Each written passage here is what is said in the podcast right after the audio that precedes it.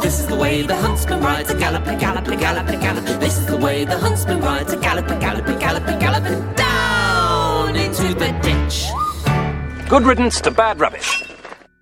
This is an episode about citronella, and I guess it's not just citronella in the history of sabbing, but the kind of masking sense with spray. Um, but before we talk about that, I uh, wondered if you'd be up for just kind of introducing yourself. Okay. My name's Colin. I've been sabbing for forty years, and I was a previous tactics officer of the National H S A. Brilliant. Um, and... At the moment, the current favoured um, kind of spray used by sabs is citronella.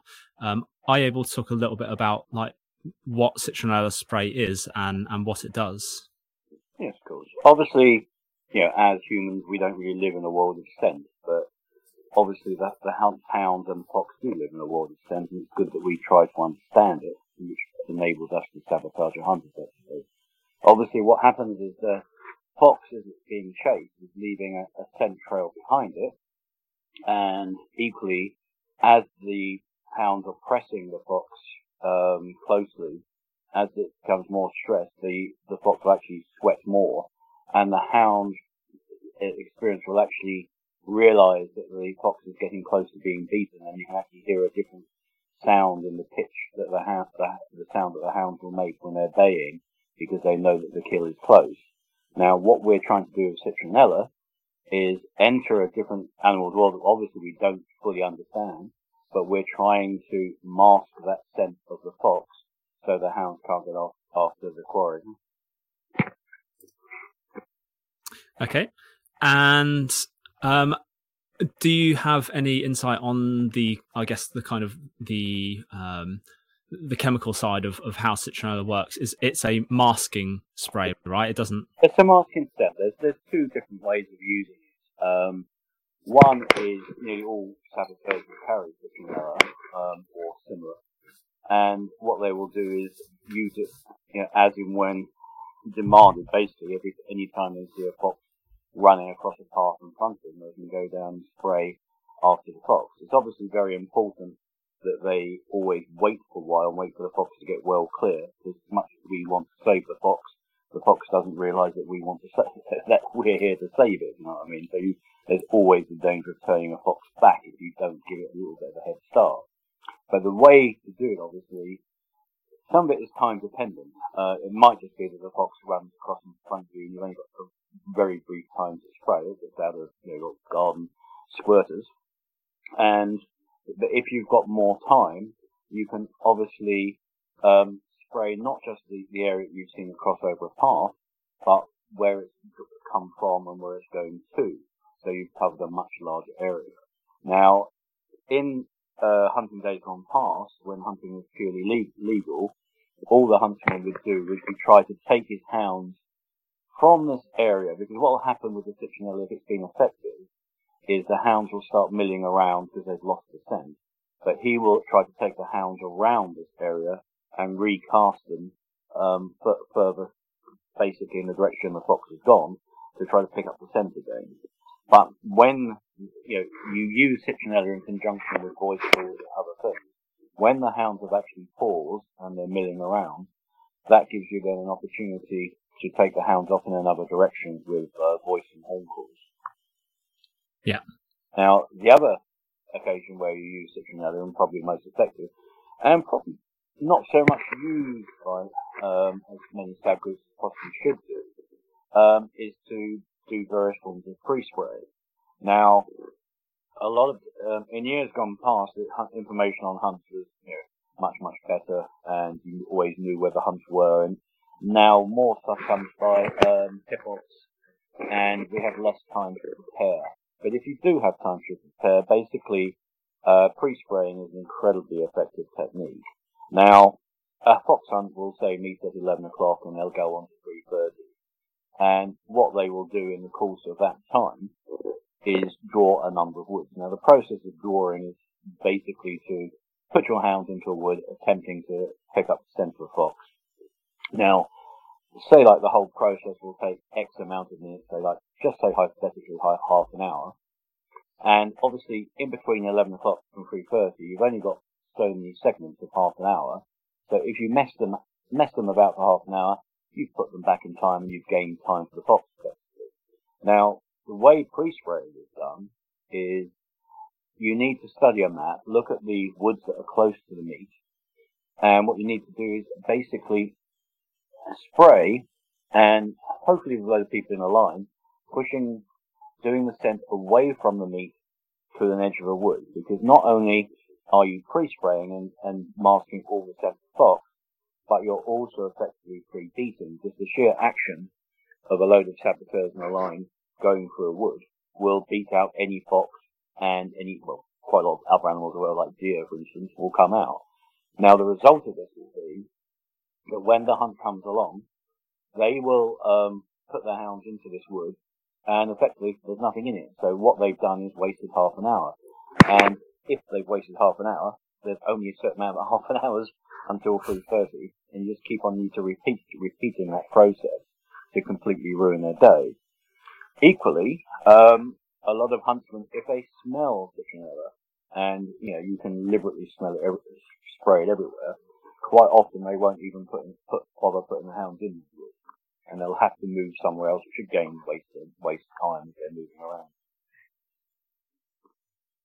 around. Okay, yeah, that's um, that covers a lot of ground of, of what I was going to ask. Uh, just to get into a little bit more detail on the first use of pre-spraying that you mentioned, so along the line of a fox that you've already seen running. Um, this is a really basic question, but hopefully, um, you know, I, I don't think you can ever be uh, too studied on, on the basics. But like, how how would you be spraying? Um, say you've seen a fox run um, through a hedge, across a field, and into you know maybe through another hedge row or something. Um, Could you describe exactly how it's supposed to be sprayed? I, you know, would you be spraying the, the hedge where it came through, and then in a quite quite a wide space along the line that it took? You have got to be um, careful. There's lots of factors that will affect things. One of the most important things is the wind. Um, if you're, you know, you basically want to spray at a lower height so that the spray contacts, you know, the grass, bracken, whatever is around there, and sticks to that. If you're just spraying in the he- in the air and a windy day, effectively your spray is going like ten or twenty foot one way or other. Um, you'll actually often see this when you see a fox being chased by hounds on a windy day. The fox might be on one line, but the hounds might be, say, ten yards away from it, because they're following where the scent is at that time. They're not necessarily directly on the line that the fox has taken, but they're following the, li- the scent line, if you see what I mean. Um, One of the, the most effective things to do, if you've got a choice of where to spray, you want to try to, if, if you haven't got much time, obviously a linear barrier like a hedge is obviously very good because it enables you to stop the hounds. Because you're going to use the spray in conjunction with voice calls. Now, say a hedge, which is obviously going to be a very common thing, you spray all around the hedge. First of all, if you've got more time, as I said before, you can spray where it's come from and where it's gone to. But just say you're concentrating the spray on the hedge, it's a good place to do it because it's a good barrier. And then you want to combine that with a line of saboteurs um, rating the hounds. Now, rating is the process of basically telling the hounds to go back to the huntsman. And you'll be clapping a hound, your hands, which um, basically mimics uh, the sound of a whip, and shouting things like, leave it, leave it, leave it, which is a hunting call the whippers will do, and back to him to push the hounds back to the huntsman and away from the fox. Yeah, great. And um, on the uh, second use of, of pre-spraying, um, how, if if you know the meat ahead of time, how early would you be getting somewhere to start pre-spraying? Obviously, a lot of um, scenting is a very complex issue that the hunts themselves quite matter about it. But basically scent, either the scent of the fox or the citronella, lasts best on a cold, damp day. There's other days, if it's like really warm, really windy, that will get rid of your scent and get rid of the scent of fox and also get rid of the, of the citronella. Now, ideally, you want to be in there probably about, about an hour before they get in there. Um, it is this very important thing to, re- to realise that the pre-spraying is effective, but equally you're pre-beating the woods at the same time. So what you need to do, obviously, is to look at the map, work out where the meat is, and then choose this line of woods. Now, you'll probably have time to do um, maybe two or three woods before the actual hunt starts at, say, eleven fifteen. You know, if you get there an hour early, you can do probably quite a few. Equally, um, another way of doing it is they will choose bridleways, which is obviously effectively like horse motorways, to ride up and down. So you can spray the bridleways and spray gates and spray exits. You'll find gates up and over the place, so you can concentrate sprays in areas that you know they will cross, because basically you're t- trying to take out the hound's noses for a while, or the effectiveness of their scenting apparatus for a few minutes. Mm-hmm. But certainly the pre-beating is probably about an hour. If you, if you go much before that, your scent will also dissipate itself. You will effectively still pre-beat the woods, but your spray will be starting to disappear a bit. Mm-hmm. And equally, um, a lot of times, another really effective use of it, um, a lot of huntsmen can be really, really sneaky in the way that if you've got them off a wood in, oh, sorry, if you've got them off a fox in one wood, say, quite often the huntsman's got that in the back of the mind that, you know, he's going to try to get back, back and kill that fox later on. And you may well take the scabs on a massive ride round to basically knacker them out, and then come back to that wood to redraw that wood and try to get the fox again.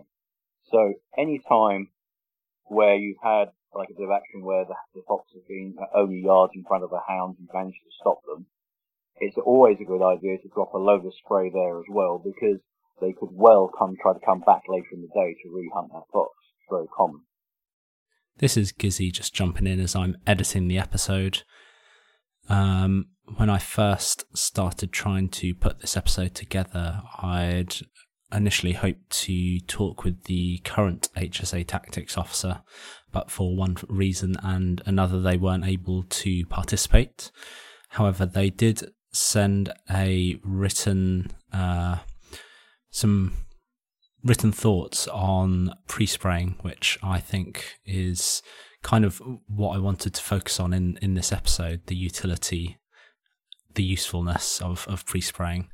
And the written response from the current H S A tactics officer offers a nicely contrasting view to that put forth by Colin.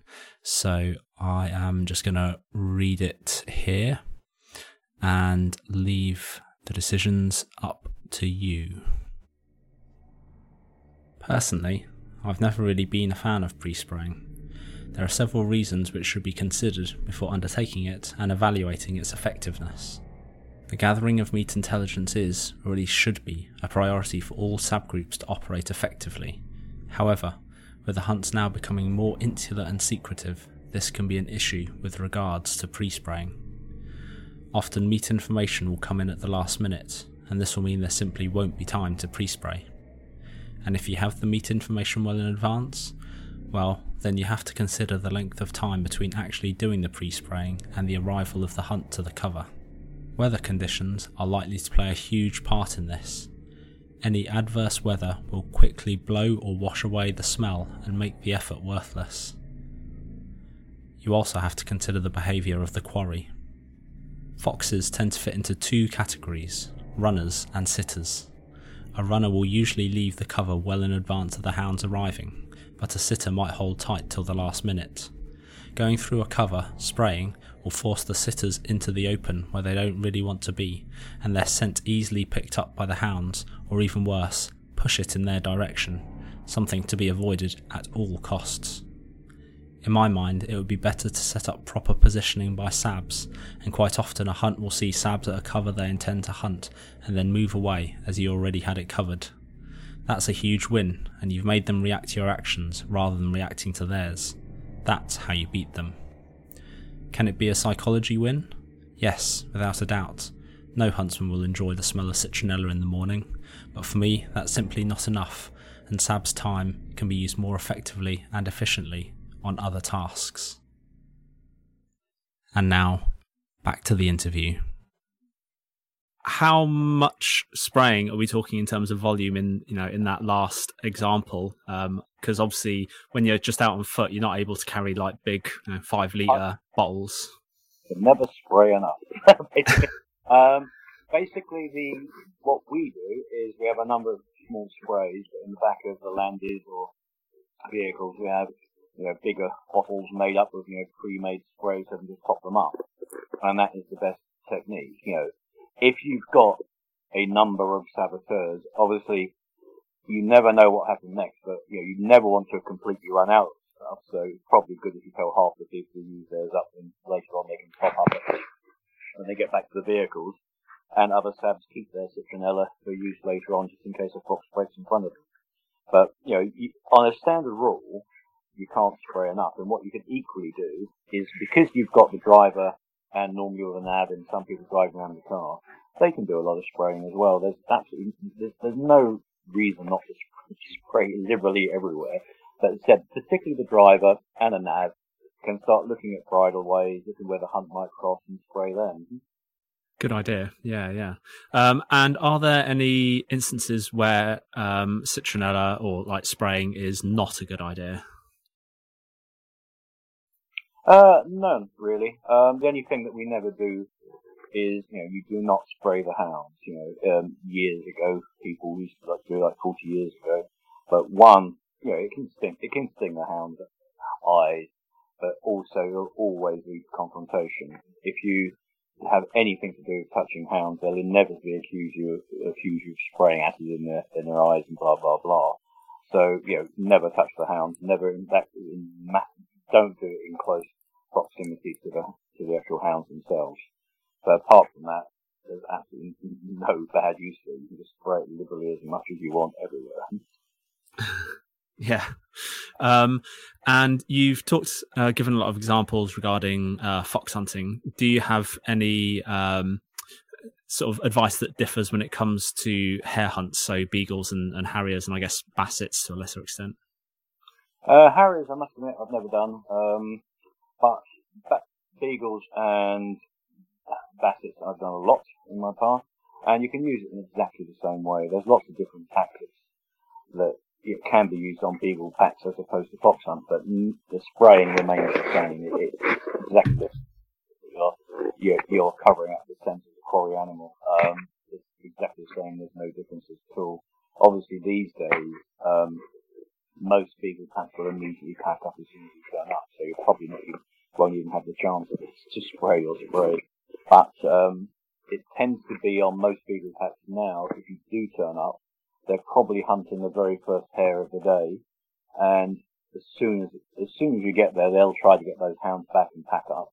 But if they haven't, if they've lost control of the hounds, which is common, um, you can spray after the first hare of the day. But after that thing, um, you know, the actual advice of the, you know, beagler's head body is just to pack up. So, you know, killing beagles is very, very easy. Yeah. Okay.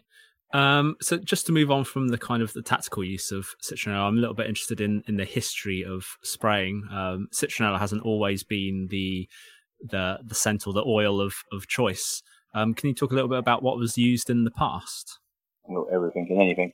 Uh, depends how far you want to go back in history, basically. Um, initially, every anything, you know, some of the early saboteur tactics were more or less go down to the butcher shop and shove a load of meat into, into the meat, um, which a lot of vegans probably would object to now. Um, but spraying-wise, people have used garlic sprays, people have used aniseed sprays, people have used anything. Anything that's a scent duller will work. Um, obviously, people used to buy, you know, Bob Martin's anti-national advertising, and that was in spray cans. But, yeah, look, again, all it is, the active ingredient is citronella, so people would always say buy anti-mate, buy it from Petrax and things like that. And, of course, anti-mate is just disguise, uh, disguise uh, smell of the pitch and season. But the the anti-mate spray was what we used to buy an awful lot because it was readily, readily available. But equally now you get Uh, citronella as an essential oil or an oil, and you can water it down so everybody uses citronella. But, you know, in the past, people have used anything. But anything that's a centella will work. There's a reason why a fox that's being chased, you know, will run down a railway line, run across a road, because the road is smelly. Um, it's smelly because cars go up and down with all their exhaust. It, in hunting terms, it's called foil. So when a fox runs down the road or crosses the road, he's not being dumb. He's trying to cover his scent, particularly on railway lines, all the old diesel and things like that. So, you know, another technique which works like a spray is if you're in a car and you've seen a fox cross over the road, there's nothing wrong with going to that spot, spot and gunning the engine like anything to get loads of exhaust fumes, because that will work just as well. Equally, there's been occasions where foxes run across, people run out of sprays, but, you know, particularly males have a, a, a very natural spray gun on them, and they'll just walk backwards, weeing in a field to cover the scent with, with ammonia. You know, every, anything and anything will work. that's, that's pretty funny. The um the advice about like yeah, just like revving the engine. I've I've heard people do that before, and I've always wondered how that is supposed to. I mean, as we all know, trail hunting is a massive lie, but supposedly, you know, I've seen a lot of supposed trail layers being laid off the back of a quad, but I've always thought like, well, you've just got the exhaust of the quad like r- right there, like by the by the supposed rag. Um, well, you've got things that completely contradict each other. You've got them trying to leave at a step and something covers up again. So yeah, it just makes a mockery of it. Obviously, you know, a particularly smelly rag can leave a scent, but obviously, you know, obviously it's all a complete smoke screen anyway, so hardly worth getting into. But that, you've got to realise that the fox does live in this different world than you, it understands them. And the re- the reason why there are hounds killed in accidents on railways and happen every year uh, without fail is the fox knows that if he goes onto that railway track, there'll be the smell of diesel and other things, and he can lose his scent there. You know, they're they're clever little beasties. And again with roads, they they can be smelly, so cross that, you'll be safe, safer. Scent much more than we do. But, you know, certainly car fumes will definitely work. There's actually, you know, if you've run out of spray, seen the fox cross, get the car there, and particularly the crappy car that cars that repairs um, actually uh, run with twenty-year-old Land Rovers. They do have horrible, horrible diesel engines. Perfect, perfect. Um, okay, that's. I think that's kind of uh, a very quick and in-depth introduction to to citronella. Um, do you have anything else to say on on sort of spraying and how to use it um, that maybe I haven't already asked or we haven't really talked about? I think there's other tech. Some techniques can be quite good. Obviously, you have to remember sometimes the huntsman's actually on a horse and he's higher up than you. And a number of sads, when they are trying to discourage huntsmen from going into a wood, making them think that they've pre-sprayed it, have actually sprayed the citronella higher up at the height of, you know, a mounted rider, so they can smell it more easily. And a hunter can go, yeah, we've actually heard them. You know, we've been hiding up. You know, we heard a hunter going, oh, the, you know, the effing antis, they've they've sprayed in here. I won't bother putting the hounds in. And yeah, that can be. You know, if you haven't got much time, you're trying to play like a psychological game for hunters, to give the impression that you've actually sprayed in somewhere where you haven't. Obviously, that can be effective as well. Um, if you waste him time, if he doesn't draw that wood and he rides off somewhere else, he's losing time. Amazing. Okay. Um, brilliant. Well, uh, yeah, that is that is everything I wanted to ask. Um, thank you very much for uh, doing this, and I hopefully it will be of, of help to some people as well. I hope so. Um, Basically, all the tactics, there's lots of stuff on, on the Hunter Third National website and equally on various YouTube things that various subgroups put out over the time. And if you do want to learn about it, you know, it, it won't take long. Just to view a few um, videos of various groups where they've used sprays um, and, you know, effectively, and just see what the groups are doing and see what's working. One of the easiest things to use is a spray. It's a concoction of water and citronella, uh, an essential oil, and it's totally safe and harmless. There you go. And uh, it's used to mask the scent of a fox and thereby stop the hounds from following the line of a fox. I'd hoped to find an interesting academic piece about the role of scent laying by foxes and or hares when they are hunted. However, I couldn't find anything decent in the time available. though if anyone has anything, I'd be very happy to receive it. Uh, something similar to this was mentioned by the National Pesticide Information Centre's website. When it talks about citronella to be used as an insect repellent, it says, "Oil of citronella repels target pests rather than killing them. It works by masking scents that are attractive to insects. Thus, insects find it difficult to locate their target to feed. Oil of citronella may also work by masking odours attractive to animals. However, no studies could be located." So instead, I thought I'd read a brief but interesting article about the origin of the term red herring. It's fairly well known that this term has its origins in hunting and to do with laying scent trails for hounds. However, its exact roots are subject to a degree of mythology. The website word histories dot net does a good job in the following piece of summarising its early and different usages. Meaning: red herring, a clue or piece of information which is, or is intended to be, misleading or distracting. Origin: the literal meaning of red herring is a dried smoked herring which is turned red by the smoke. Red herring was formerly used among other things in laying trails for hounds to follow in order to train horses which followed the hounds. This was explained by Nicholas Cox, sixteen seventy-three to seventeen thirty-one, in the chapter titled "Of the Horse's Third Fortnight Keeping and First Thorough Sweating" of the book The Gentleman's Recreation in four parts, viz. Hunting, Fowling, Hawking, Fishing, sixth edition, seventeen twenty-one.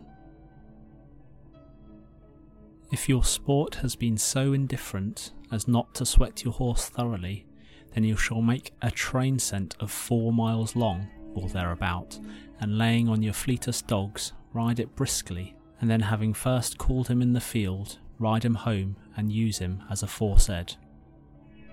Now, that I may not leave you in ignorance what a train scent is, I shall acquaint you that it has its name, as I suppose, from the manner of it, viz. the trailing or dragging of a dead cat or fox, and in case of necessity, a red herring, three or four miles, according to the will of the rider, or the directions given him, and then laying the dogs on the scent.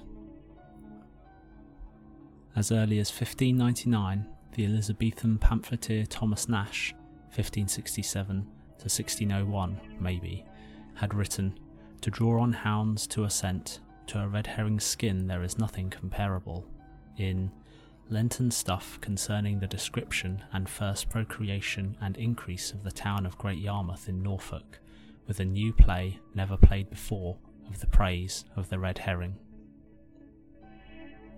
In A West Somerset Word Book, eighteen eighty-six, Frederick Thomas Elworthy thus defined the noun drag. one. In fox hunting, the line of scent where a fox has been during the previous night, before he is found and started by the pack. two. Any strong smelling thing drawn along the ground so as to leave a scent for hounds to follow, a red herring or a ferret's bed, are the commonest drags used. Such a trail was artificial and therefore false, as opposed to the trail of real game in a hunt.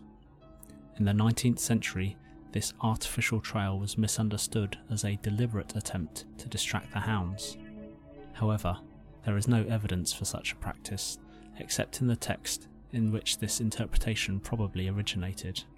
Continental War, an article published by the pamphleteer and journalist William Cobbett, seventeen sixty-three to eighteen thirty-five, published in Cobbett's Weekly Political Register of fourteenth of February eighteen oh seven.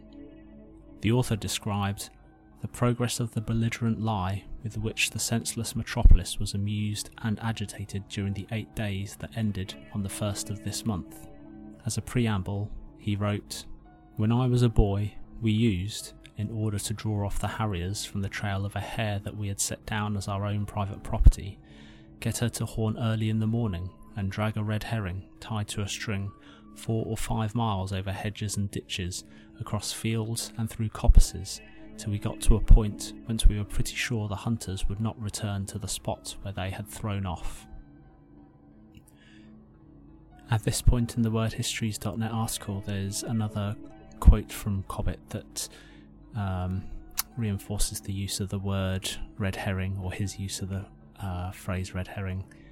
However, uh, it's not related to hunting and not that interesting, so I shall skip over it and move on to the next part. The image of the red herring seems to have been a favourite of Cobbett's. He used it on several occasions, for example in a letter to John Stuart Wortley dated twenty-eighth of August eighteen thirty-three. Hounds, harehounds at least, will follow the trail of a red herring as eagerly as that of a hare, and rather more so, the scent being stronger and more unbroken. You have been put upon a wrong scent, you have been hunting a red herring instead of a hare. Another story might also have played its role in the figurative usage of red herring. It was originally told by the dramatic biographer Gerard Langbaine, sixteen fifty-six to ninety-two, in An Account of the English Dramatic Poets, sixteen ninety-one, about the English clergyman, poet and translator Jasper Mayne.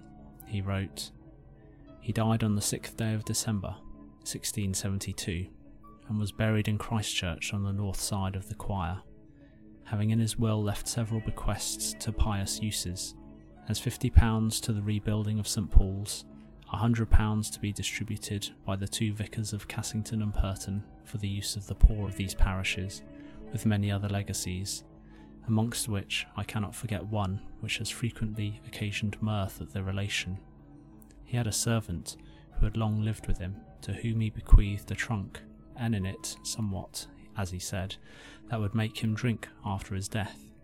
The doctor, being dead the trunk, was speedily visited by his servant with mighty expectation, where he found this promising legacy to be nothing but a red herring, so that it might be said of him that his propensity to innocent raillery was so great that it kept him company even after death."